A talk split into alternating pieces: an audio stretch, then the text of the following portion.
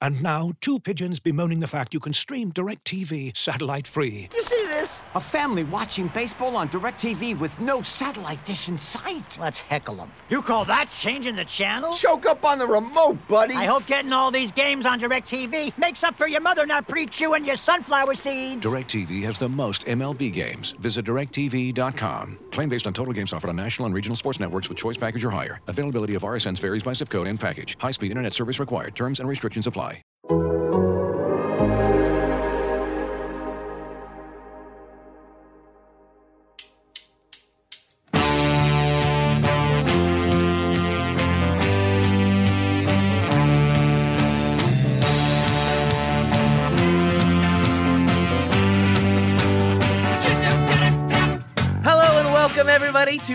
Total Soccer Show. My name is Taylor Rockwell, and my hope is that we get through this show before dawn, and I mean that literally. Uh, we'll see how we do, or if we fall asleep midway through this recording session. If we do, Joe, you're gonna have to drive cross country to wake me up, or just shout really loud because it is very late over here on the East Coast, but I'm still feeling energized from a nil-nil draw, which is surprising. But when it's a nil-nil draw for the U.S. men's national team on the road at the Azteca against Mexico in World Cup qualifying, it amps you up a little bit. It's a result that sees them stay second place in World Cup qualifying for the time being.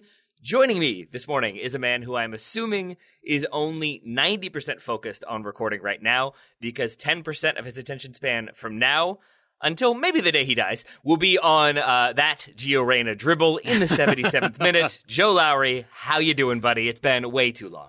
I think Mo Edu almost lost it on that He sequence. He He was really, he really was did. really close to just totally fawning over Gio for I think the rest of that game, which I would completely respect. Yeah, Maurice man. Edu. That would have been totally justified. Taylor, that was an electric sequence. As you mentioned, it's been too long. It's only been what you know a whole hour or so since we finished up our Bleacher Report live post game show. A thank you, a real thank you to everyone who came in and, and watched us in the pregame and the postgame. We always have a ton of fun doing those shows. Taylor showed me up in a velvet suit. There was just a lot happening, and we had a blast. So thank you, thank you, thank you to everybody who came and watched. Uh, n- agreed completely, Joe. But I want to pause to spotlight you, my friend, because uh, it, it is it is really difficult to to run a live show like that. And there's producers and graphics and whatever, but Joe keeps it organized. Joe keeps it concise, and Joe finds a way through it all in a way that I would still be probably doing the preview show right now, the pregame show, as we are recording the review show. So Joe kept it moving, kept it tight, got the questions in there. A wonderful hosting job, Aw. and now it's back to me to ramble on for a little bit as we uh, head into this one. We're going to debate some lineups. We're going to break down the tactics. We're going to talk individual performances, and we'll even do some Panama previewing there at the end. Joe, shall we get into it and maybe fight over the death, uh, fight it to the death when it comes to these lineups? Yes, let's do it, Taylor. I am so ready for this fight. Get it, get it, get it going here. All right. Yeah, it's going to be real bad and not at all nerdy and polite. Uh, Let's start instead of that by setting the scene for what we wanted to happen in this game versus what did happen. Joe, I'm not asking you to break down the entire game in a like tight minute. I'm asking you to tell us what happened in the table, what we were hoping would happen versus where we are at time of recording. Yes. Okay. So first of all, you mentioned the U.S. is still in second in the Ocho right now, and that's absolutely true. They're buying Canada, nervous. who's still in first. yeah, yeah. No, things have changed, Taylor, since you last. Oh, no. They're down to eighth now. Things are things are really crazy. Canada one, USA two, Mexico three. After that draw, they stayed virtually the same. That that two and three spot. Costa Rica jumped up to fourth with a win over Canada at home. Panama is in fifth with a 1 1 draw to Honduras. And the bottom three spots don't matter. All three of those teams are eliminated, unfortunately, for them. So, Taylor, in terms of what needed to happen tonight for the U.S. to qualify for the World Cup, which, spoiler alert, did not happen. The U.S., number one, would have had to beat Mexico, which was a tall task at the Azteca. It did not happen, I should be clear. The second thing that would have needed to happen for was for Panama to lose to Honduras. That didn't happen, but they did drop some key points there. So, so Honduras certainly did the U.S. a favor in that game. The third thing that would have needed to happen on top of U.S. beating Mexico, Panama losing to Honduras, is Costa Rica losing or drawing to Canada. And as I mentioned, that did not happen. Mark-Anthony Kaye picked up a, red card in the first half. Canada went down to 10 men. They're still in fine shape to qualify Canada, but they didn't do the U.S. a big favor tonight. So none of the three things the U.S. needed to happen actually happened, which was sort of the concern with Greg Berhalter really trying to go for it with his lineup, which is exactly what he did. And we'll talk more about that in just a second. But I think that sort of sets the stage here. It's a reminder that just like it's been all along, that Panama game on Sunday where you're going to be Taylor Rockwell covering mm-hmm. that in person, that game is the most important game of this window. Going forward, and maybe we'll touch on this again quickly at the end, but there's not a lot of complexity to this. A win on Sunday virtually guarantees the U.S. an automatic qualification spot. Not officially, technically, because Costa Rica could still win and, and they would only be three points back, but the goal difference between the two teams would be pretty darn large at that point. So a win and you're in for all you know real purposes there, or a win or draw and you're guaranteed at least a top four. You are guaranteed that spot. So there's a little difference there. But a result against Panama is huge, especially a win. That was the case before tonight, and that is still the case now, Taylor Rockwell. Indeed, my friend, and our concern heading into this one was not just about the U.S. not having already qualified, that would have been a tall order, but about what the United States would do given injury concerns that kept players out of camp, given yellow card concerns, given the fact that we've got Mexico home, Panama, or excuse me, Mexico away, Panama home, Costa Rica on the road. How do you balance it? How do you make sure that you get the sort of optimal results and keep everybody able to contribute. Uh, and I'm not sure we did that, but I think I'm okay with it. Joe, I look forward to this conversation. We'll start with the lineups, though. Uh, sure. Uh, Mexico theoretically in a 4-3-3 that continues to be how it's listed joe it looked a lot more like a 4-2-3-1 for me and even then it was pretty fluid but i saw uh, charlie rodriguez ahead of edson alvarez and uh, hector herrera to start the game and it seemed like charlie rodriguez would move forward aggressively as Raul Jimenez, who was starting as the number nine and wearing number nine, would drop in centrally, would drop in wide on both sides of the pitch. He was all over the place. And I think there was a lot of fluidity from Mexico. Certainly to start this game, it was very back and forth. But I think even in the final minutes, we still saw a lot of a lot of uh, good movement, a lot of hard running, and it was as difficult of a Mexico team as we expected. They were in that 4 2 3 1. You're spot on about that, Taylor. Cool. A lot of pistoning action between Charlie Rodriguez and, and Raul Jimenez yeah, as they move back and forth, yeah. right? Rodriguez would occasionally make a run in behind. Jimenez did a lot of dropping into the right half space, some on the left as well. He's he's a really, really good player. Didn't get on the score sheet tonight, but he is a, a threat in build up as well as in and around the box. And then in, in the wider areas, and, and I almost want to put air quotes around wider areas, because I, am thinking especially here of Chucky Lozano, who was listed as the left winger, and that's the job he was doing defensively. And he did some wide attacking from that left wing, but man, he was pinching in central. If you look at the the pass map for Mexico in this game, he's narrow on that left side, and, and he did a ton of that throughout this match, really coming inside, troubling the U.S. everywhere he went. Chucky Lozano was electric tonight. I thought he was really, really dangerous for Mexico. So yeah, Taylor, you're, you're absolutely right. Four two three one for Mexico, a good team that I genuinely enjoy watching under Tata Martino. It's it is a shame for me, although not surprising that he gets booed in the pregame. He's just he's a good coach, and this Mexican team is not playing to their full potential, but they they show a lot of fun stuff. So that's the Mexico side. I'm going to walk us through the U.S. lineup here, Taylor. Zach Steffen in goal, Miles Robinson and Walker Zimmerman as the two center backs, DeAndre Yedlin at right back, Jedi Robinson at left back. Tyler Adams played as the number six with uh, Kellyn Acosta and Yunus Musah as the two eights ahead of him. Tim Weah was on the right wing, Christian Pulisic was on the left wing, and Ricardo Pepi was the, up top as that number nine. This was basically, Taylor, without Serginho Dest and without Weston McKennie, and, and Gio Reyna is still coming back from an injury. He got on the field towards the end of this game. This was basically the best lineup that the U.S. could have put forward. Is that a fair assessment of this this starting eleven? Yes, I think so. I think my only quibble would just be we still don't know who the best number nine is, but true, I think true. I expected it to be Ricardo Pepi in this one, and it was, and I was good with that. But yeah, aside from that, I mean, Pulisic and Weah, that's always exciting on the wings. I think that midfield is as strong as it could be, and that defense is the same defense that beat Mexico last time, so why not stick with it?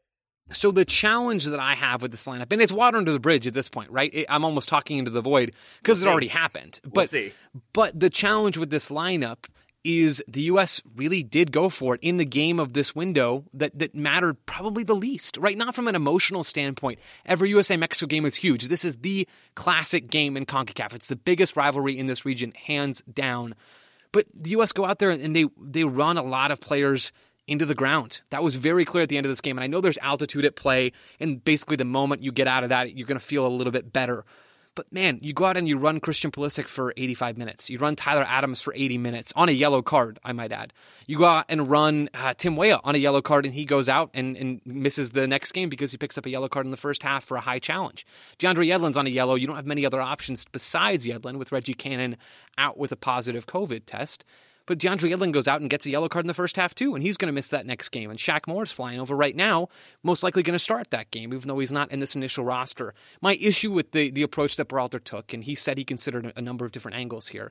My issue is feels like you're really hamstringing yourself for that that game on Sunday. You're making your life a little harder than you need it to be. Either way, the U.S. was going to need a result against Panama. They were probably going to need to win that game and that's still true, just like it was 12 hours ago, Taylor, before this game kicked off and you used a bunch of your starters' legs.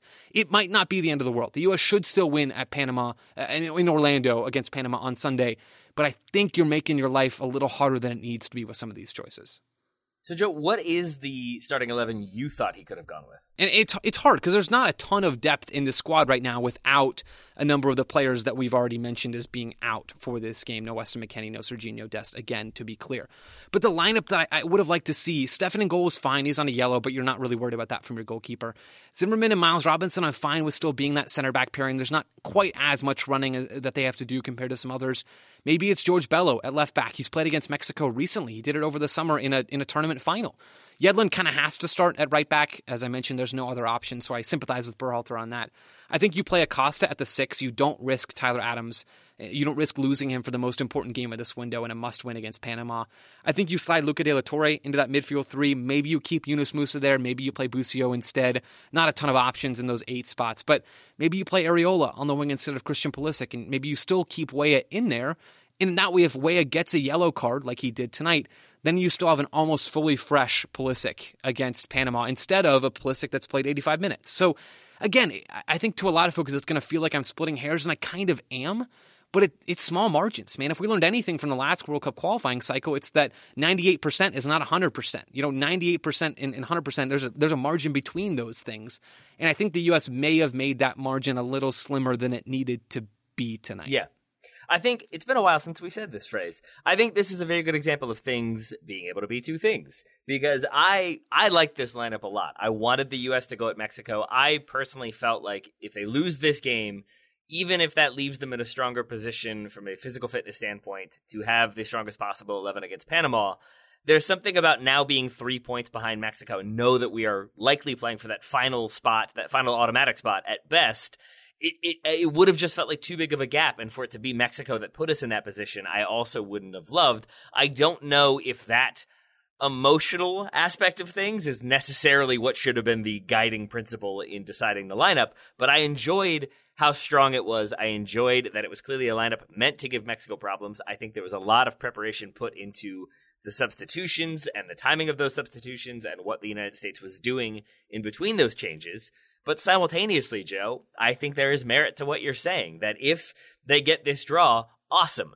But then if they go up against Panama, and as we've seen in past iterations of World Cup qualifying, if you play a lot of the same players immediately after a high intensity game, it can be a problem. And if they're now not able to break down Panama and they throw numbers and it's a disjointed attack and they're just like lumping the ball in the box and it finishes nil nil or one one, that draw against Mexico suddenly gets called into question. And so, yes, maybe you're splitting hairs, maybe you're nitpicking, but at the same time, that's where we are in World Cup qualification. And if we haven't secured a spot yet, then there's still a lot to play for and there are still questions to be asked and answered. And so I think, Joe, yeah. it's a it's a good thing to keep in mind. And I think it makes the Panama game extra fascinating because now we'll see. Does he go with a lot of the same players? Does he change it up completely? Is it is it a different style or a different approach? And what do we do with Shaq Moore coming in? Let's say that does beg the question. Uh, one that I had for you, Joe, is like, is some of this issue that we're talking about? Like you mentioned, Yedlin, Cannon has the COVID test, Serginho Dest is injured, so it has to be Yedlin. Hmm. But it could have been Joe Scally, right? Like, yeah, it, there there were other players, and there weren't roster limits uh, uh, that I understand, you could have called in 30 players into camp. And I and I do sort of wonder if maybe there is other stuff that we don't know about. Obviously, there's some players out injured. You talked about them, but with somebody like Joe Scally who could play in either fullback spot, it, it, it becomes a bigger and bigger question for me. And that's not usually how it goes. And so I, I think that is the the one kind of issue that I remain befuddled by. There's hangups here for me, and it sounds like for you too, Taylor. Joe Scally could have helped this team and certainly provided depth at both fullback spots. And and to go back very quickly to John Brooks, I, I don't think I would have started him in this game. But then, if you have John Brooks involved in, in whatever's happening behind the scenes, we we think is resolved. If he's involved in this group, you don't start him against Mexico, but maybe you start him against Panama, and you help him. You he helps you break down a block, and you can go out and say, "Hey, Walker Zimmerman, be aggressive. You know, run as hard. I mean, do all the things you're so good at, and don't worry about Sunday. We have John Brooks to do that job, and you can take a breather and come back for the away game against Costa Rica. So there's all those little things here. To be honest, Taylor, I'm, I'm kind of tired of banging this drum because I've been banging it for a week or so. And the, the other piece of this that I want to be excited about, and I, I will be for the rest of the show, is for all of my concerns about how Berhalter is approaching this window and how he chose to approach it. He clearly fell in the we're just going to go for it and see what happens side of things. For all of my concerns about that, and they're real, and we're not going to find out how, how really impactful they are until Sunday or maybe until Wednesday. Setting those things aside, man, it was cool to see the U.S. go toe to toe with Mexico. Right? Yeah. That's four games in a row that the U.S. is unbeaten in this rivalry. Three wins and one draw. Uh, that's one of the longest unbeaten streaks, maybe the longest unbeaten streak the U.S. has ever had against Mexico. That's big, right? I, I want to just be able to enjoy this performance, and I can't fully do that. But there was so much to like on the field, some things not to like, and we'll talk about both of those things. But man, it was cool to see the U.S., especially in that first half, but even for stretches of the second half, be dangerous, be aggressive defensively, press, and not worry about getting burned, to trust themselves, to be aggressive on and off the ball, to create chances. And they had two, the two best chances in this game.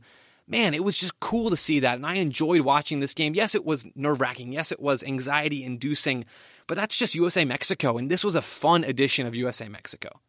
It was, man. And it's strange to come away feeling slightly disappointed about a one to one draw or a nil nil draw. We keep saying one to one. I think you did that in the Yeah, last show. I'm doing that, it now. It felt like one to one. Felt like it should have at least been a couple goals in this That's one. right. But it's strange to come away with a draw at the Azteca, a thing that we previously, when it first happened, it was this joyous, can you believe it happened, finally happened moment. And now it's a little bit like, yeah, that's great. Could have gotten three points though. We'll see what happens next time, if there is a next time. Um, and maybe that's part of it too. But I, I think Joe, I don't want to make you bang that drum anymore. I want you to put the drum down so you can focus, as we've said, ninety percent of your attention on, on this game. Uh, we've talked about the lineups, initial thoughts, all that good stuff. We're going to take a break. We're going to get back to talking about the game itself, individual performances, and what comes next. Back soon. This episode is brought to you by Michelob Ultra, the official beer sponsor of the NBA. Want to get closer to the game than ever before? Michelob Ultra Courtside is giving fans the chance to win exclusive NBA prizes and experiences like official gear, courtside seats to an NBA game, and more. Head over to michelobultra.com slash courtside to learn more. Looking for an assist with your credit card but can't get a hold of anyone? Luckily, with 24 7 US based live customer service from Discover, everyone has the option to talk to a real person anytime, day or night. Yep, you heard that right. You can talk to a real human in customer service at any time. Sounds like a real game changer if you ask us. Make the right call and get the service you deserve with Discover. Limitations apply. See terms at discover.com/slash credit card. We are back. We never left, but we're still back. Joe Lowry, let's get into the game, shall we? Take us through maybe that first half. Uh, try to do it in fewer than 45 minutes if you can. But what were sort of the, the major tactical points you saw from the U.S. perspective? In terms of game flow, and I'll, I'll relate tactics to this as I go along, I thought the U.S. came out strong in this game. They're in this 4 3 3 shape, and, and Jedi Robinson's pushing forward from left back. I thought he had a really good game, especially with, with the ball. He had some good defensive moments in transition, too. But in the first minute, he's overlapping, he's getting across into the box. The U.S. didn't cross the ball a ton in this game, but I do think that that moment with, with A Rob overlapping is indicative of what the U.S. were trying to do. They were trying to be vertical. There were some moments of build up from the U.S. and some good moments and some not so good moments. Zach Steffen leaving Zimmerman out to dry a little bit. I think that's in the latter stages of the first half, and, and Tecatito gets a touch, and it's heavy, fortunately for the U.S. inside their own box. But the U.S. are trying to be aggressive and define space in Mexico's box and in behind their back line, and we could see that from the start of this game. After the first few minutes, Mexico sort of gained back some control after the U.S.'s hot start. They got Lozano and, and Raul Jimenez and Tecatito and Charlie Rodriguez. We talked about these players already. They were driving forward, and, and Robinson gets a yellow card as Jimenez isolates against him, and Robinson just fouls and, and can't deal with him in that moment. But it's kind of back and forth. I thought the U.S. had the better moments in the first half, but Mexico certainly created danger. Mexico's attacking trident underneath Jimenez, so the three in that 4 2 3 1 were excellent, I thought, Taylor. Maybe you noticed this too, at picking up spaces outside the U.S.'s midfield group, but in front of the U.S.'s back line. They were really good getting in between the lines, turning, and then driving forward. Tecatito did it early on, I think the eighth minute. Uh, Chucky Lozano did a bunch of times in this game. Charlie Rodriguez had a few sequences, one in the 50th minute. They were really good at those specific things in breaking out of the U.S.'s high press, which was probably the tactical feature for the U.S. There was some on ball patterns, but they were trying to be high up the field in that 4 3 3, high block slash high press, high line of confrontation, you know, high back line, all that good stuff. They were trying to do that, and they had a lot of success with it. Forced some turnovers, took advantage of some turnovers from Mexico. Also had some mistakes, and I think that is a fair representation of how this game went, with both teams being aggressive and exploiting some of the other's weaknesses. Yeah, how much of that that sort of sloppiness at times from both sides, Joe, do you like do you assign to the moment and the occasion versus like just actually the way the two teams were playing because I genuinely can't tell. It seemed like at times there was there were nerves and there were heavy touches and it was just the moment got to the player. There are other times when it felt like uh, space was at a premium, time was at a premium, and so there were also just some miscontrols, some loose balls, some back and forth situations that didn't feel quite according to script, basically. I think it's some of both, Taylor. I really do, because you think about the occasion, and it's huge, and you could see some of the some of the issues for both teams in that respect, maybe heavier touches than than might normally be there. I think that is part of this, and it's fair to assume that that's part of this. Even though we should note the the crowd at the Estadio Azteca wasn't full, it was still really loud, but the the stands were certainly not really all that close to full. Um, due to the due to the cap for the capacity at, at Azteca, but you also look at the personnel the U.S. specifically has in this game.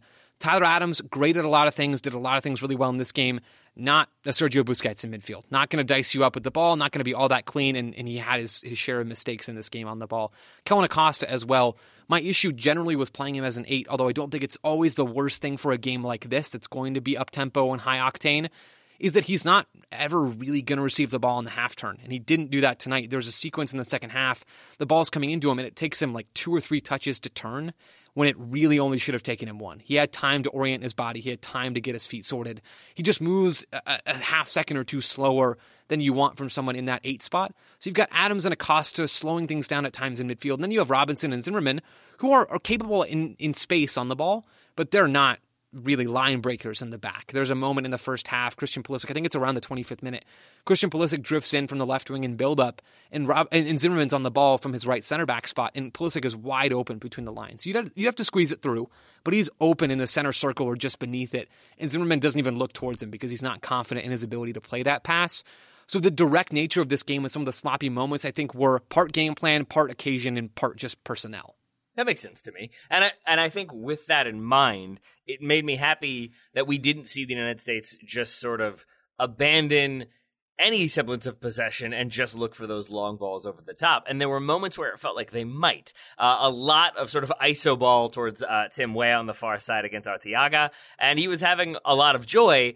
But as the kind of first half went on, as we got to like the 30th minute or so, it started to feel like that was sort of their primary and secondary and maybe tertiary approach to attacking was get the ball away out wide and see what happens. Mexico started to cut that pass off, cut those the like the time midfielders had to play that ball. They limited that, but then also there started being a front and follow approach to Tim Weah. They started knocking him around. They started fouling him when he'd pick the ball up, and it felt like that limited what the U.S. were able to do. And I got nervous that we would just see them overly rely on that, but then they still found their passing sequences. They still had moments of of incisive dribbling, of good passing. Even Tyler Adams, for not being as strong playing forward, has the great moment when he uh, reads what Mexico are doing, steps and intercepts a pass, carries the ball forward under pressure, plays that good ball in for Weah behind the line. Yeah, Weah great gets ball. fouled, and we have a free kick. That is an excellent moment from Tyler Adams.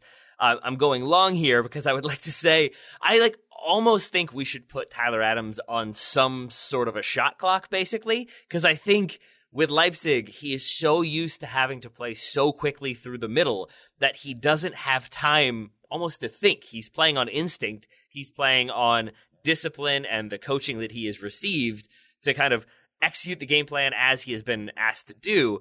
When he has time to dribble and pick his head up and find space, sometimes he does that. Other times, the ball gets poked from behind or he just gets dispossessed. And those moments are what confound me with Tyler Adams, is that he can be so good dribbling under pressure, uh, like at speed, and still find a pass. But then when he's got a couple extra seconds, he passes it right to the opposition or coughs the ball up. It's a frustrating aspect of his game, but I still think. Uh, to go individual for a moment, I loved a lot of what I saw from Tyler Adams on and specifically off the ball. On the rewatch, I noticed, I think because the emotions were down, I was paying more attention to other little things he is constantly talking to everyone and being talked to by everyone, including Greg Berhalter. There's a minute when a ball goes back to Zimmerman. Zimmerman doesn't really have anyone to play to. It Gets forced out of bounds for a U.S. throw, I think. And Berhalter, they cut to him on the sideline. You can hear him yelling at Tyler, and he basically says, "Nobody's moving. We've got to get somebody open." And then it cuts wide, and you can see Tyler Adams starts talking to every single person there. Uh, that that bad pass from Steffen to Zimmerman, I think yeah. Zimmerman could have done a better job. Steffen, when he ends up making the save, pops up and immediately goes to have a word with Zimmerman. Adam steps in and, in my mind, pretty clearly says, like, hey man, you could have played the ball the other way too. That's on you a little bit. And just a lot of that communication uh, that I think kept everybody calm, kept everybody on the same page, and I think was a major factor in keeping the U.S. able to basically, basically stifle what Mexico wanted to do. And I'm I'm glad for Tyler Adams' sake and for the U.S.'s sake that he didn't pick up a yellow card. Now, he gets yeah. subbed off at the towards the end of the second half, gets a little bit of a, a, respite there, but he should be able to go against Panama, which I think is big. The the big thing we talked about in, in Kellyn Acosta's favor for starting potentially that game against Panama is his set piece delivery. And Taylor Acosta had a bunch of set pieces in this game. None of them really amounted to anything. Nope. There were some, some good deliveries in there, to be totally fair, and Mexico just did well to get rid of them but some poor ones too. So I, I think it's especially good for the U.S. after we don't really see Acosta differentiate himself with the, the dead balls in this game to have Adams ready to go and, and try to marshal that game. And hey, maybe Berhalter will give him that internal shot clock. We don't know. There, there's good moments yeah. in this in this first half from the U.S. and good moments in this entire game. Two Taylor that we haven't talked about yet, or maybe we'll stick in the first half with with the first big chance that the U.S. has in this game because there were some nice moments of combination play. I talked about how the personnel wasn't fully suited to to possession. I don't think that's any surprise given Berhalter's game plan. Kind of makes sense to muck things up a bit at the Azteca, and that's exactly what happened. But man, the 35 the 35th minute rolls around and the US is it's definitely in this game. They're controlling some of the ball, they're controlling it in good spots. They're pressuring Mexico and, and bending but not breaking defensively.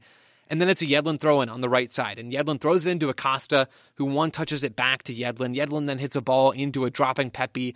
Pepi's pulling a Mexican center back with him. And as he does that, and as he's dropping and he receives it first time, hits this first time ball into Tim Weah in behind. Weah, again, good with those runs in beyond the back line. Weah gets on the ball, sees Christian Pulisic running in behind Jorge Sanchez, Mexico's right back, and just plays this perfect ball on the floor to Christian Pulisic. Pulisic connects with it with his left foot, shoots. It's a beautiful sequence right up until the ball leaves Christian Pulisic's foot. It goes right to David Ochoa, who doesn't, David Ochoa, Memo Ochoa, who doesn't have to do much of anything to, to save it and push it wide. It is a phenomenal sequence of play. Maybe Taylor, maybe the best we've seen from the U.S. in World Cup qualifying, if not one of the top three or the top five possession moments that leads to a chance. It's it's gorgeous, and it truly was a moment of everything but the finish for the U.S. And that is the huge bummer, especially for Christian Pulisic that hasn't been in the best of form.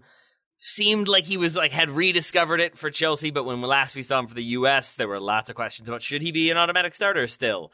And I don't think we have as many of those now uh, because he is playing so well for Chelsea. But this would have been such a great goal for him to get to just sort of change the momentum for both club and country. That would have been lovely.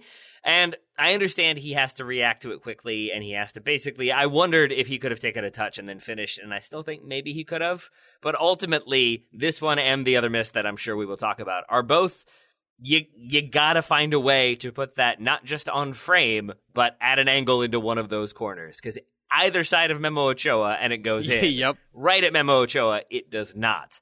And that and that miss it, it just it was bad. He sh- he could have done better. Uh, Joe, I know you don't like. He should have done better. I heard He's you catch it. Taylor. I love you so much. Look at you. But I think it was just, it really was disappointing to go back and watch because I wanted there to be not necessarily a reason why he couldn't take it cleanly, but I was really hoping that on the rewatch we would see, like, oh no, it's a really, really smart run and he's able to create that space. And like, he's alert to the play as it develops, but it's mostly just a run to the like medium back post and it's a great ball from Weah to find him there. The build up, everything you mentioned, Joe, is is totally true. It's a sad moment for Pulisic. I wish he could have gotten that one. I also sort of wish that Edson Alvarez were being charged with attempted homicide for the horse collar tackle. I have to apologize to Ryan Bailey for that one because he continues to hold that against Giorgio Chiellini for the horse collar on Saka. And man, when it happens to one of your players, I was real, real mad. So I think Pulisic got a lot of what he's used to, which was physical play, getting fouls, but having the time to take people on and try things. Maybe just he wasn't quite as ready to score the goal that we would have liked to see. Uh, Joe, uh, we we're kind of switching between overall tactics and individual performances. Let's go back to overall tactics because I think in the live show there seemed or the post game show there seemed to be some of the reactions seemed to be the substitutions didn't make sense. Berhalter got this wrong. The U.S. should have won, and I can see aspects of those arguments, but overall, I have a hard time coming away from this with anything other than a mostly positive feeling. Uh, and I think it would be very positive, as I said in the show, if it had been, if this were the first game of qualifying or the fourth game of qualifying. I think it's just the current situation around the U.S. and where they are on the table Sure. is the only thing that keeps us from feeling really positive. But I do think in on the rewatch, there was more of a like unified game plan. I think it happened in three phases, and I think it almost worked to perfection. If Pulisic scores, or more specifically, if uh, Jordan P- or uh, Pefok when he comes on, if he had managed to convert that one, I think this game goes almost exactly to script for Gregg Berhalter. Go on, you tease. What? So All what? right. Are the, what are the three phases of this game plan that you're talking about here? So I- I think we we expected the United States, we wanted the United States to be very aggressive to start this game, and I think we got that. I think Mexico were too, Yep. and I think we saw the United States being very in Mexico's face, not backing down from challenges, getting yellow cards early, and making it a, an open game, but also making Mexico have to think. They couldn't quite commit everybody to the attack. They couldn't leave space to be countered by Tim Weah or Christian Pulisic, and I think it limited some of the effectiveness of what Mexico wanted to do. But when you're running that much, there's going to come a time when you're going to get fatigued, when you're going to slow down, you're going to start making mistakes, especially at altitude. And I think the final 10 minutes or so of the first half did seem like there was a downward trend in energy from the U.S., in the ability to execute even just some errant passes that were not errant earlier in the game. In those final five to 10 minutes, they were. I think that's all fatigue. And so, coming out of halftime, I think maybe it was, I think all of this, in my theory at least, because we haven't seen anything from Berhalter, we haven't seen any of the press conference. This is all my speculation. I think the game plan was we're going to make attacking changes early in the second half, provided it's still close. Either maybe if they were up, it would have been different. Maybe if Mexico were 4 0 up, these changes happened sooner. But I think the changes at the 60th minute when Reyna and Pefok come on, Weah and Pepi go off. What I noticed there was when that happens, the United States make little adjustments to where they are setting up. And uh, exemplified by when, when Mexico would have goal kicks earlier in the game, numbers are just a little bit higher for the U.S., and they're more inclined to step in those moments after the goal kick has been taken. They're not right on top of the box, but they will engage. As the game goes on, and especially once those substitutions are made, there's no U.S. player within 35 yards at a minimum of the goal when goal kicks are being taken. Everybody is sitting in, but it's very tight lines as a result. I- don't know if that constitutes a mid block, Joe. You're better with that type of terminology. But it really frustrated Mexico, and they had to go long way more often than I remembered because they tried to build and force passes, and at best it was sort of these driven passes into feet because there wasn't a ton of time. But often it was improvised passing, which isn't always the worst, but it's not what they were trying to do. They were clearly trying to build through a system, and I think it, it got disrupted because the U.S. had numbers in advantageous positions. And then in those final minutes, I think after the Pefok miss, when I think the game plan was basically snatch that winner in the 60th to 70th minute, and then we will endure this game and see it out. And I think once everybody gets gassed, once it's clear that the attackers can't go, when Pulisic is feeling it, Adams is clearly done. I think Berhalter decides, you know what, we're packing it in, we're good with nil nil, and that is when the U.S. really go defensive. We see them in a back three slash back five. That's when they go long. That's when they're okay with maybe we get something on the break. Maybe Jordan Morris is able to run in behind, but for the most part, we are going defensive. And so I saw it as being U.S. being aggressive in pressing, uh, in like alternate moments in the first half. I saw the United States being a little bit more conservative and wh- when they chose to engage on the defensive side in the second. And then by the end of the game, I saw them being pretty much ultra defensive in trying to preserve the draw. Joe, that is my narrative for how this game played out from a U.S. perspective. What do you think? What do you make of it? Uh, please don't tear it apart too much. No, I, I don't think there's really much of anything to tear apart there. I, I think, of course, the U.S. would have been thrilled with a, a go ahead goal earlier in this game, right? If the Christian. Pulisic goal, Yeah, the shot had gone in, you know, th- they would have been more than happy with that sort of thing.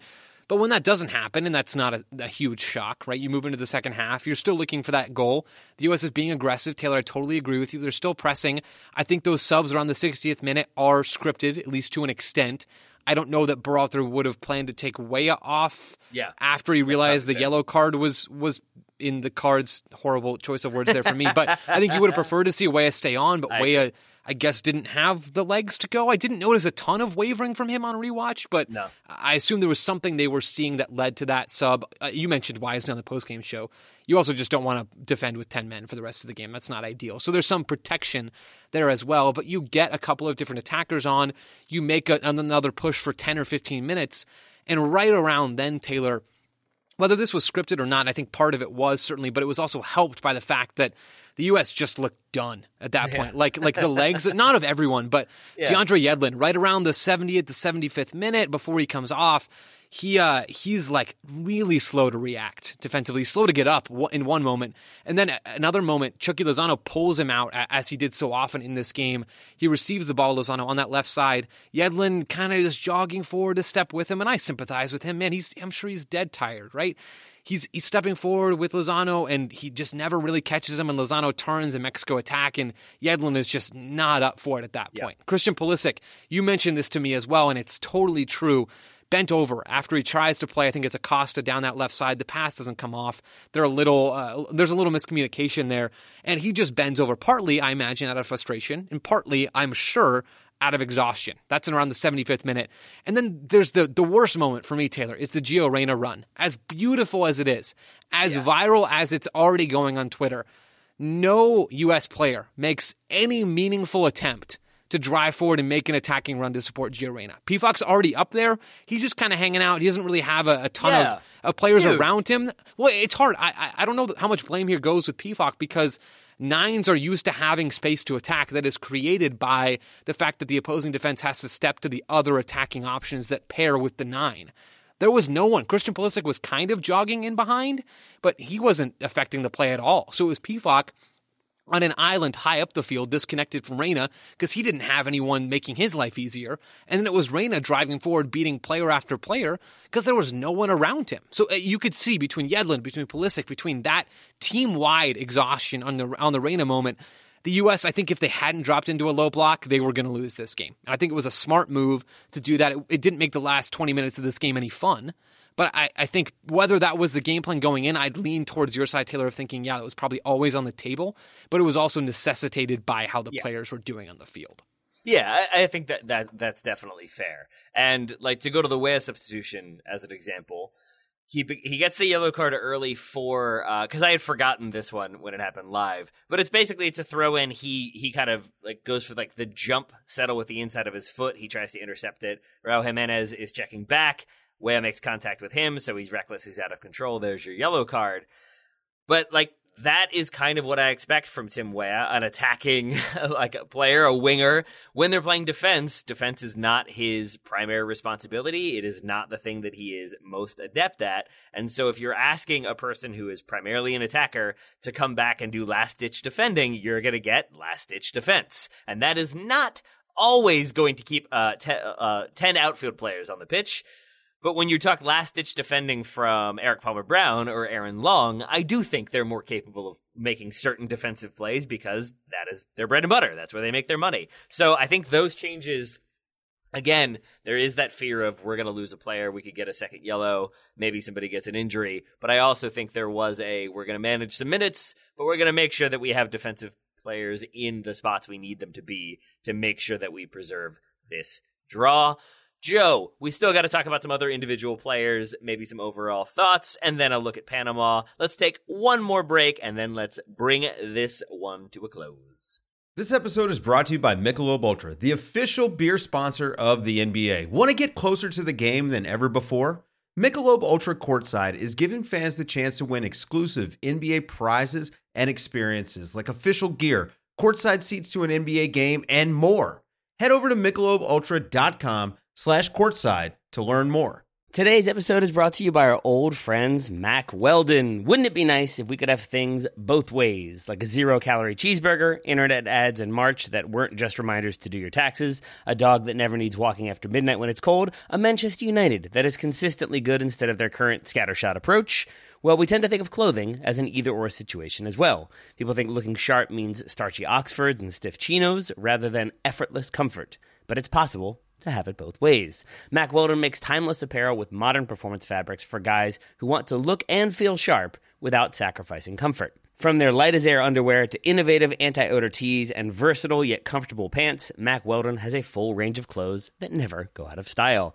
I got a few things recently, including a long sleeve polo, which I love, uh, maybe the most comfortable t shirt, which I also love, and my new favorite sweatpants, the Ace sweatpant. It's exactly what I described above comfort and versatile, but still stylish. It's the type of sweatpant I can wear to pick up my kids from daycare and not think, I'm now wearing sweatpants in public. The other parents will judge me. Now I just think, judge away, nerds, because you will never be this comfortable unless you're also wearing a pair, in which case, high five. Mack Weldon is not flashy. It's just classic, always in style, and made from the world's most comfortable performance materials. They're designed to fit both your style and the demands of modern life.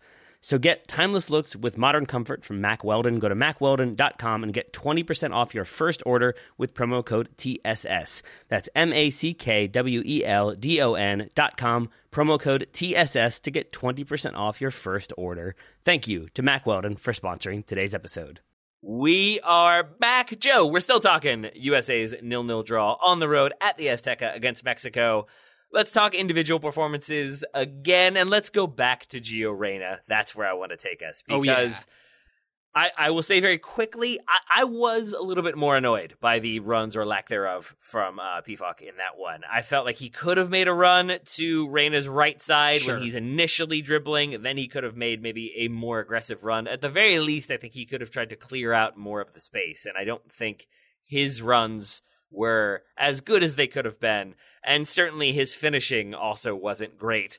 But that ball from Reyna was that he's able to hold his line uh, as Acosta plays it in over the top. Then he stays on side. He plays it back across uh, for Pefok. He could have probably taken it if he wanted to, but I think that's probably going to be saved at the near post because Memo Ochoa knows what he's doing. So it's a great decision from Gio Reyna. Uh, Pefok, for his part, cannot get his feet right. He ends up hitting it with his like left heel. I watched this a number of times. Not that part of it, Joe. This ball, I just wanted to know for sure. This ball is so close to being a throw in. That is how bad of a shot it is. It just barely goes out of bounds before getting to the corner flag. Pefok absolutely takes this one the wrong way. I don't know if it's because he, he just got his footing wrong, if he's not able to take it the way he wanted to, if he was trying to open up his hips to put it in the far corner. Whatever it might be, it was not great.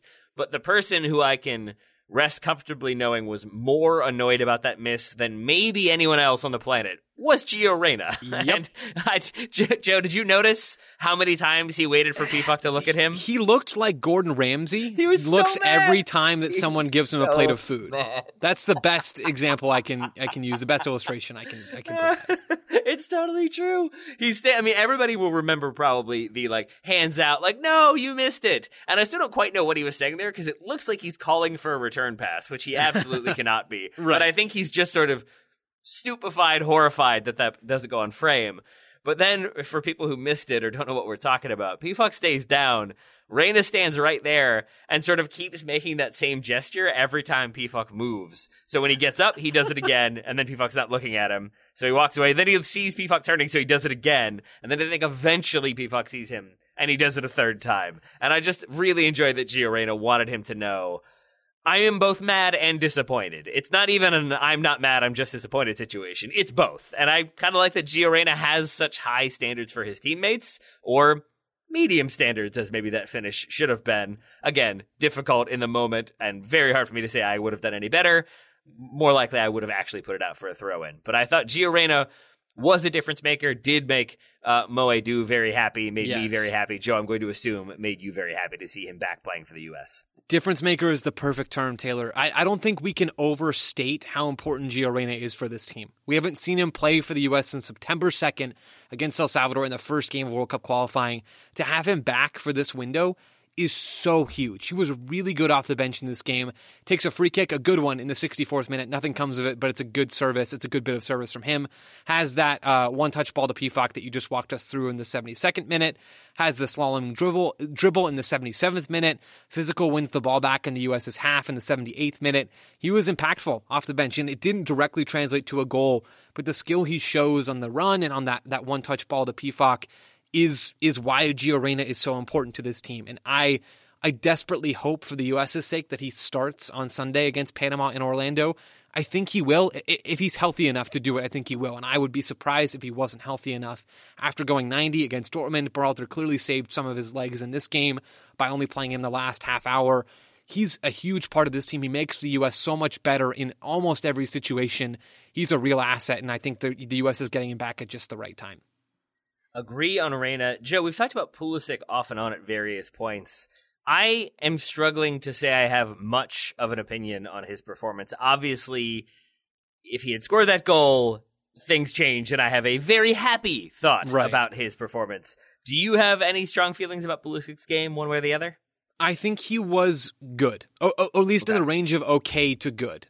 He he was double teamed a decent bit on that on that uh, left side for the U.S. the right side for Mexico. Tata Martino after the game said Jorge Sanchez, Mexico's right back again, was was his man of the match and that he handily won his matchup against Christian Pulisic. And, and Jorge Sanchez, I thought, acquitted himself well in this game, but he he definitely had help. And Christian Pulisic was dangerous at times but he was also muscled off the ball a little bit. He drew some fouls, but he, he had a couple turnovers. It was this mixed bag to to an extent with Pulisic, but I really do value that alert off ball movement on his chance, even though the finish isn't there.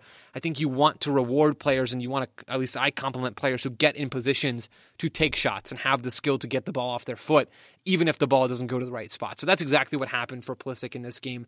He also had that run in behind uh, where Acosta slips him in the box, and he has that tross. The, the, Oh, the- it looks like Yeah. a shot, and Ochoa saves it on the replay in a different angle. We're not really sure what what the intent was there, but he was dangerous and even goal dangerous in moments, and I think he deserves credit for that.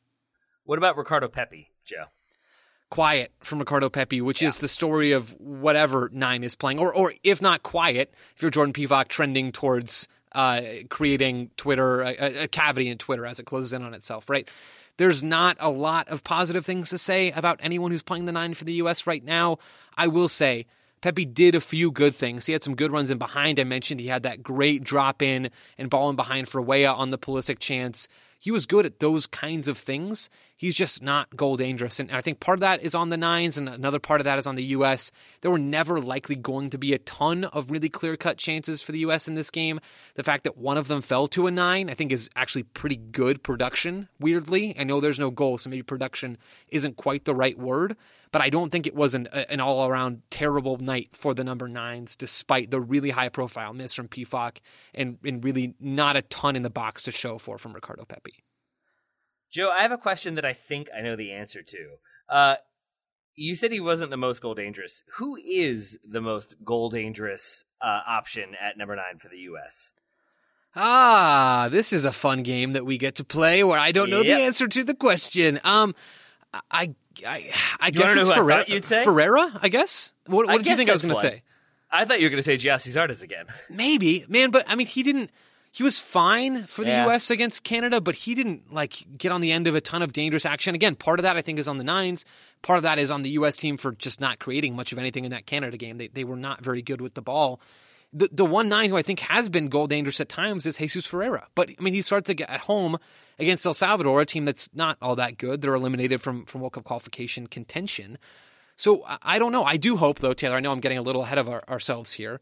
But I hope we see Ferreira uh, against Panama. I know, at least from what you said on the Bleacher Report show, that you're leaning towards Pefok, and, and that's totally fine. I'm not bothered really either way. Okay, okay, maybe that's softening a little bit. But I, I do hope we see Ferreira because I think he can be goal dangerous. Man, we saw that against Portland over the weekend. He had that hat trick, and that's overperforming his XG by a, a country mile in that game. But he still had good shots from good spots good off the ball, helping the U.S. progress against a team in Portland, actually, that's not all that different from Panama and how they set up defensively. So there's some tie ins there. Jesus Ferreira hasn't proved it with the national team, but I think if you give him a few more chances, he might get closer than the rest of the nines in this pool.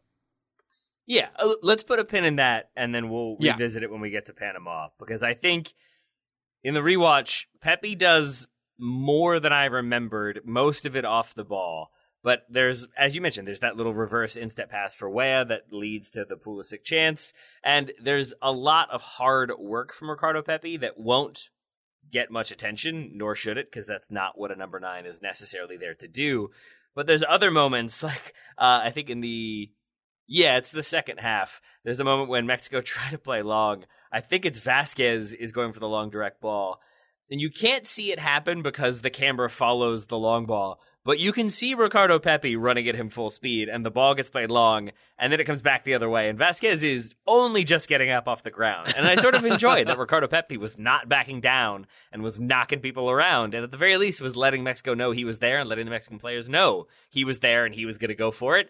And I think you need that level of energy and, I guess, aggression when it comes to playing at the Azteca. So I saw slightly more from Ricardo Pepi to make me feel slightly better, but still don't really have a good answer myself to that number nine. So instead, I'll move us in a completely different direction because I want to talk about Walker Zimmerman for a moment, if you'll permit, Joe Lowry. Oh, of course. There's always time for Walker Zimmerman, Taylor. So I said, I like that. I said in the postgame show, I, I struggled to remember a thing he did wrong. Uh, and it was Miles Robinson who got the yellow card, correct? Correct. Yep. So it was not Zimmerman. But I will say the uh, moment we mentioned a while back, the the pass out from Steffen to Zimmerman that leads to a very good chance for Mexico. If Tecatito had a better first touch, I think that definitely finishes in a goal. It seems like the, the blame is being put on Steffen for that one. I, I got to throw a little bit at Walker Zimmerman there because he lets it roll across him, and I think it's at a stranger angle than he expected it to be, or has more uh, pace to the ball, so that he then barely keeps it in bounds, and then he has to try to force a ball down the line, and then it gets blocked, and that's how Mexico are able to recover and launch that counter. And I just wanted to note that to say, like, there was one little moment of uh, bad play by Walker Zimmerman. Uh, but even there, I think some of it goes to Zach Steffen, and it's quickly forgotten because he had other moments, like his one to one v one defense on Raul Jimenez, when uh, Yunus Musah has that very bad turnover. Uh, for people who forgotten or didn't see, U.S. Uh, regained possession. It's like a long ball all the way back to Zach Steffen, uh, a long errant pass from Mexico. Zach Steffen plays it to Yunus Musah. Musah goes for I think just an easy one touch back pass to Walker Zimmerman, who's about 20 yards away from him. Instead, he splits the difference and hits it about 10 yards. So Moose is not getting to it. Zimmerman's not getting to it. But Mexico get to it, and it's a 3v2. And watching it again, as soon as that ball is is clearly not getting to Zimmerman, he is already shifting into his defensive responsibility. And you can see it by the way he's checking to see where he is in relation to the goal, and he slides over to cut the angle to force Jimenez uh, basically towards the near post. Uh, but then he does a really good job of sort of closing the gap, making sure that he's blocking off angles, but getting closer and closer so that he is eventually able to make a play. But he doesn't dive in, he doesn't stab in, he doesn't panic. That is the biggest thing. He just stays upright, watches the ball, picks his moment. And it's not a penalty because it's not a penalty. Jimenez goes down and I would say dives, uh, feels a little bit of contact, realizes it wasn't enough to knock him over, and then he falls down pretty clearly on the replay. But also watching it again, Zimmerman gets the ball. Like it's he has his foot there, and then Jimenez dribbles into that foot, but it's still ball to foot. It's still a good play, and I think that he's able to switch so quickly into one one v one defense against a world class forward, and still does what he needs to do to limit that opportunity. Credit to Zimmerman. Credit as well to Miles Robinson, who has as quick of a reaction time to that one, hustles back, cuts off that that sort of lateral square pass that would otherwise be on, does a really good job to basically nullify the threat, and that that tandem again I found so impressive in those big moments tonight. I think it's encouraging, and one of the most encouraging things through World Cup qualifying that the U.S. has found a center back pairing, right? Like the center back pairing. Zimmerman and Robinson, I mean, they weren't flawless in this game, but there was a lot of good stuff from them. Taylor, you're detailing that for, for us right now. Until there's more mistakes from these teams or until there's a weird matchup that makes sense to change it up, or, or until rotation is necessary, I should add as well. These guys are the starters, and I think there's a lot of confidence right now that Berhalter has in them, that a lot of folks, ourselves included, I would I would imagine, have in these two center backs. Taylor, I appreciate you diving into them. I always love some yes, center back love. The, another player I want to mention Zach Steffen. I don't know how much he'll get discussed after a game like this. He keeps a clean sheet, has a really good save that, that I don't believe is actually counted but it's a save on yeah, uh, a Lozano right, right, right. a Lozano shot yeah. that may have been going on frame in the 78th minute. Yep. Steffen gets a touch to it. Lozano is like, oh, motioning, you know, tipping his fingers. Yeah, he got a touch. Steffen's playing it very cool, but that's a huge save that, that could have been a goal. A nice extension there from Zach Steffen. Uh, I want to nitpick, I guess, a little bit here on his distribution. Like the Yep. whole, Yep. I, I hate to do this, Taylor. We don't No, need man. to dive into this, but the Matt Turner, Zach Steffen thing is when they're both healthy. One camp is Zach Steffen is an okay slash good shot stopper, which statistically is a little debatable. But the the real value in that camp and what they say is that he brings value with his feet, which at the, at times is true. And the, the issue that, that a lot of folks have with Matt Turner is that he doesn't really do that, and I agree with that. Matt Turner's not uh, a Ederson with his with his uh, distribution in the back, but Steffen I thought was poor with his distribution in this game. He had at least two moments. The first comes in the 27th minute. That's that ball out to to Walker Zimmerman, and another one, and this one's actually with his feet. Is the 44th minute? It's a pull. It's a pour out ball. Pour ball out. Shoot, it's late. Pour ball out from the back, where he just gives it away to Tecatito. He, he plays a little clip ball into midfield. Tecatito Yeah, recovers it. yeah. Mexico run right down the U.S.'s throat right before halftime. I mean, that's a poor time. Any time's a bad time for that turnover, but it's a really bad time for a turnover. Goals right before halftime. Coaches say it all the time, have the potential to kill games. That was a risky move. And so I just want to say, Steffen, I think, is by and large better with his feet than Turner, but I don't think it's this crazy value adding skill that he has. When you see in a game like this where the U.S. is trying to play a bit more direct, there's moments for Steffen to impact the game with his feet, but I'm not really sure he did that tonight. Yeah, I think honestly, Joe, I think that's a really fair point because if you are going to go down that line of thinking, he's so good with his distribution, he's so good with his feet. You want that to be a night and day. Yeah, like, difference. do it. It has Yeah. to be like 100% pass completion, or and he, and Zach Steffen will have those moments where he will receive a ball from the right back and like first time ping a like sweeping ball out to the left channel for Antonee Robinson to run onto. Definitely capable of that. But you're right. There's that giveaway. I remember that vividly of like, what are you doing? Like, not only is it a bad pass because he gives it to Mexico, but it's a bad pass because he's kind of trying to switch it, but he switches it to a place where there are three Mexican players and one U.S. player, and that could have gone very, very poorly, as you said. And if you need further evidence of that, you know, stats are stats, but uh, Memo Ochoa on the evening, 32 of 41 passing, 78% uh, pass completion rate, 9 of 18 with his long passes. Zach Steffen, 18 for 32, that's 56% completion rate, 7 of 21 long passes, that's 33%. So, Memo Ochoa definitely having the more accurate passing ability on the evening. I don't think that Steffen really excelled in that department. I, I wouldn't say he fully let himself down. There weren't any like true howlers or anything, but I think that conversation remains pretty back and forth for me. It could be Steffen and goal, it could be Turner. I, I still don't see a massive difference in either category, really. I still feel like Steffen makes big saves when he needs to. So too does Turner. Turner is okay with his feet. Steffen seems to be pretty okay with his feet as well. So maybe it's a Kasey Keller, Brad Friedel they're both okay. It just depends, sort of situation. Fundamentally, we have two very good goalkeepers, and I guess there are worse problems to have. Yeah, and I, I just can't wait to find out which one of Turner or Steffen turns into Brad Friedel and is telling people to go beat up other people in a parking Yeah, lot. right. Like I'm, I'm really excited for that plot line. That could be really, really fun over the next decade or so. I I don't know who that. I feel like Turner.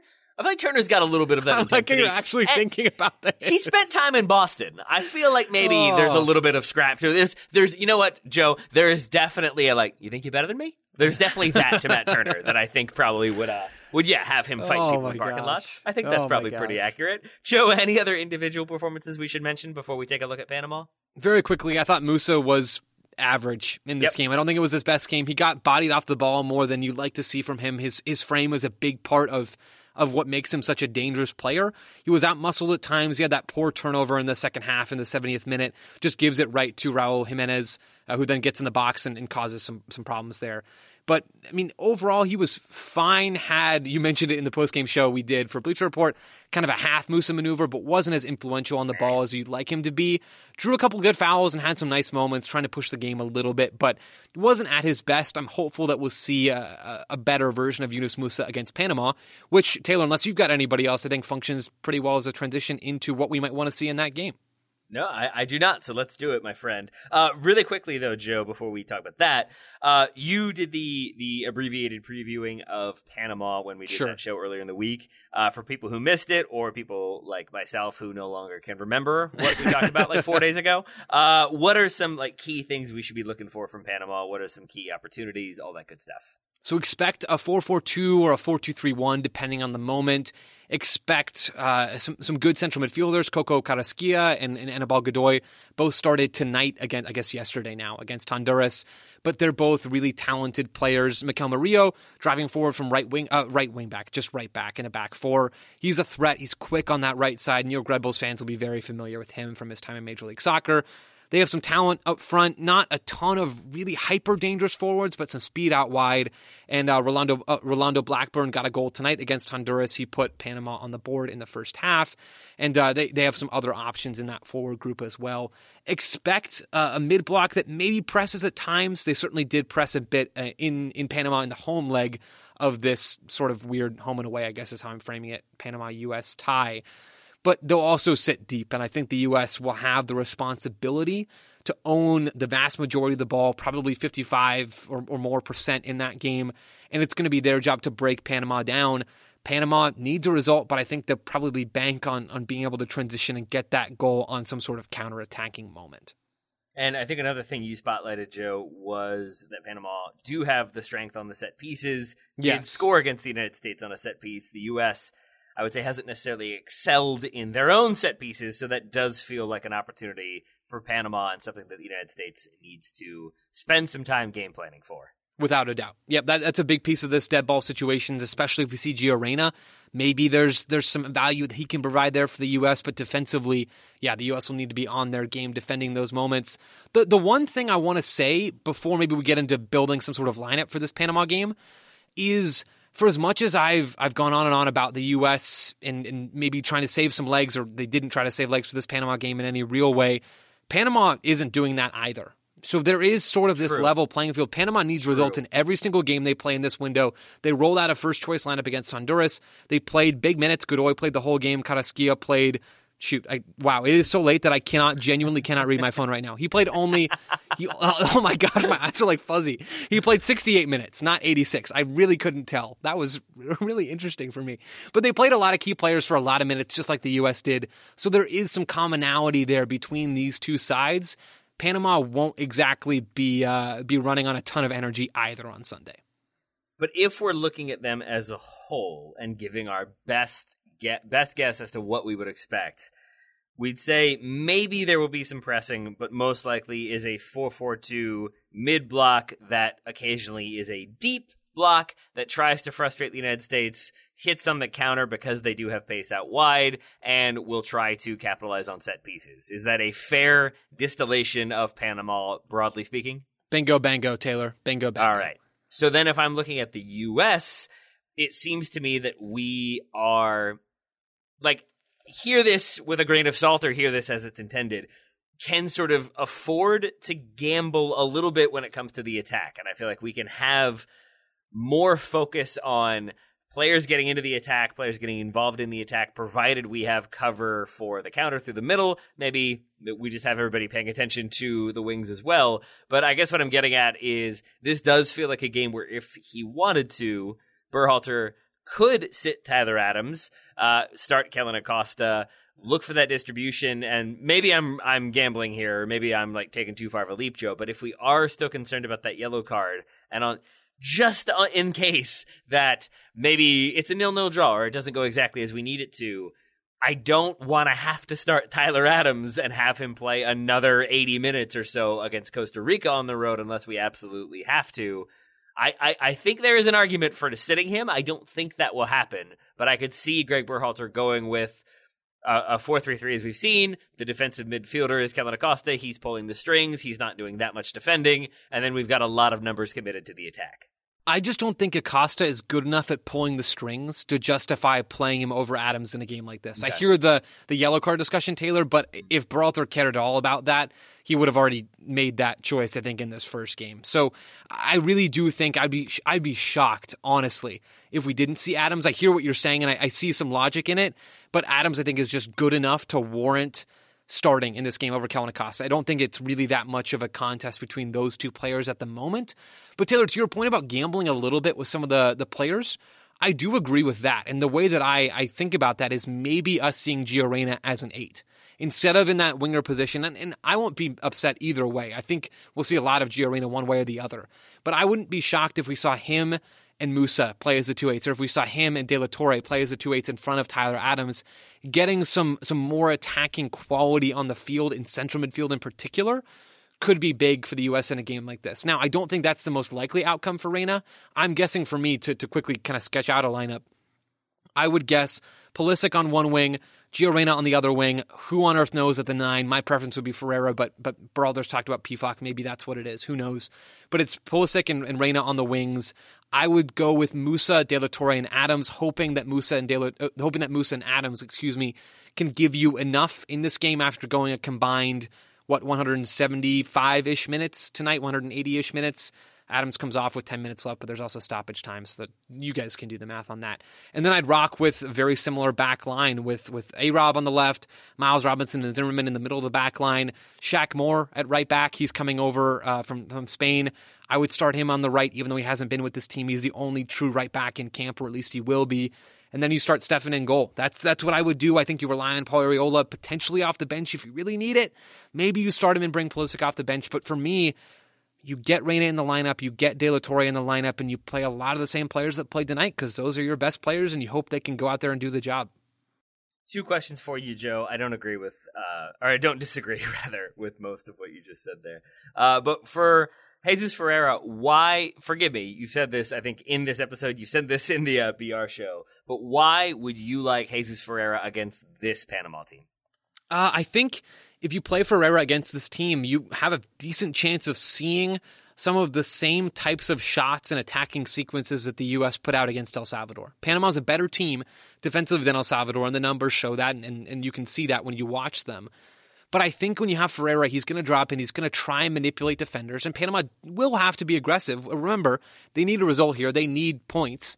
So they're going to step forward at times, and you have Ferreira. He can deal with somebody on his back and, and quickly lay the ball off, or he can just drop in and play make. Man, he doesn't always have to drag center backs around.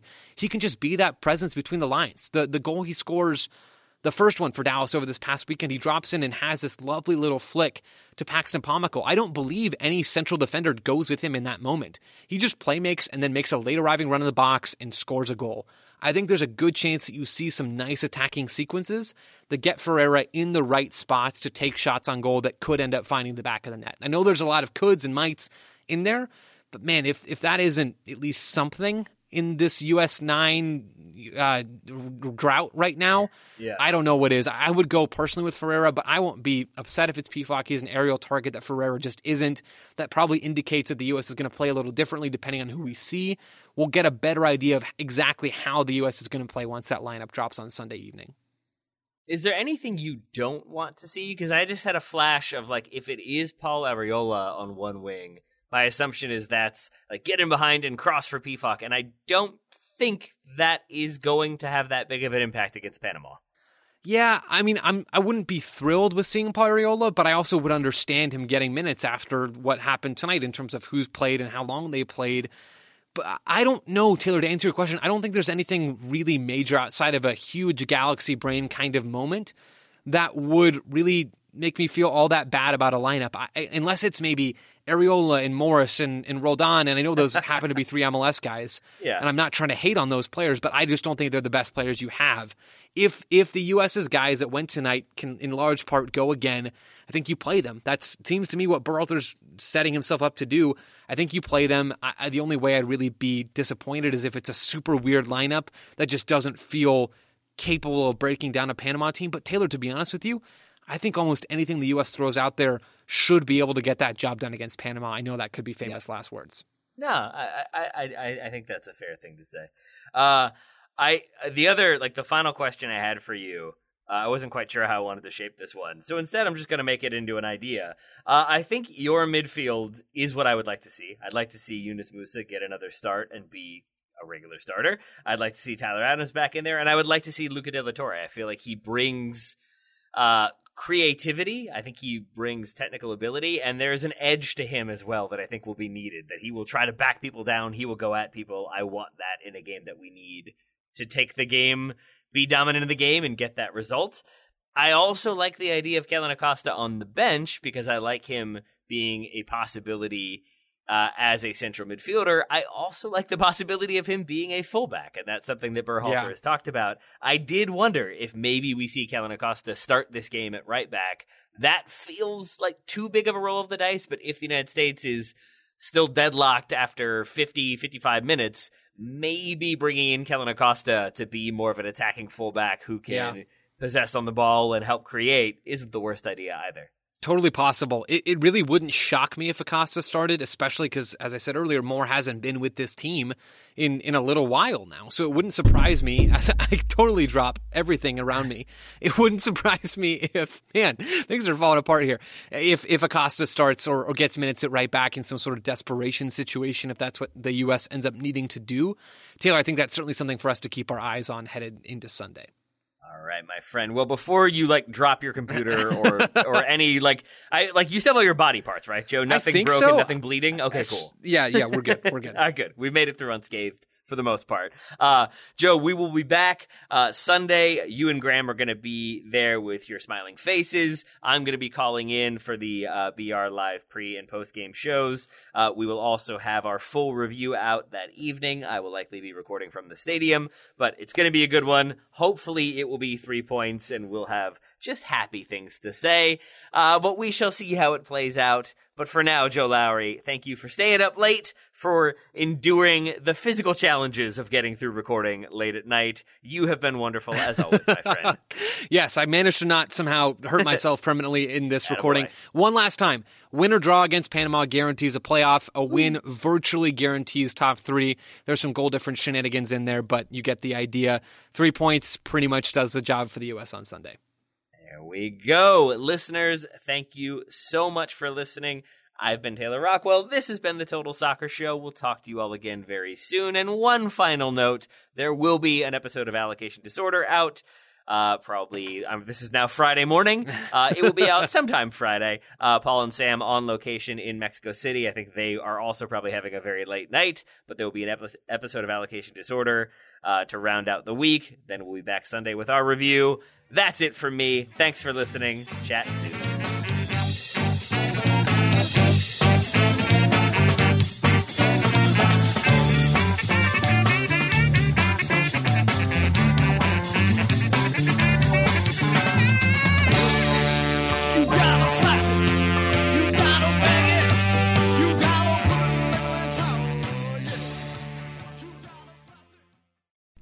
As you've probably heard by now, we've teamed up with BetMGM this season. We'll be using BetMGM lines to make all of our picks, and we'll have special offers for our listeners each week. If you haven't signed up for BetMGM yet, use bonus code The Athletic, and you'll get a one-year subscription to The Athletic, plus up to a $1,500 first bet offer on your first wager with BetMGM. Here's how it works. Download the BetMGM app and sign up using bonus code The Athletic. Make your first deposit of at least $10.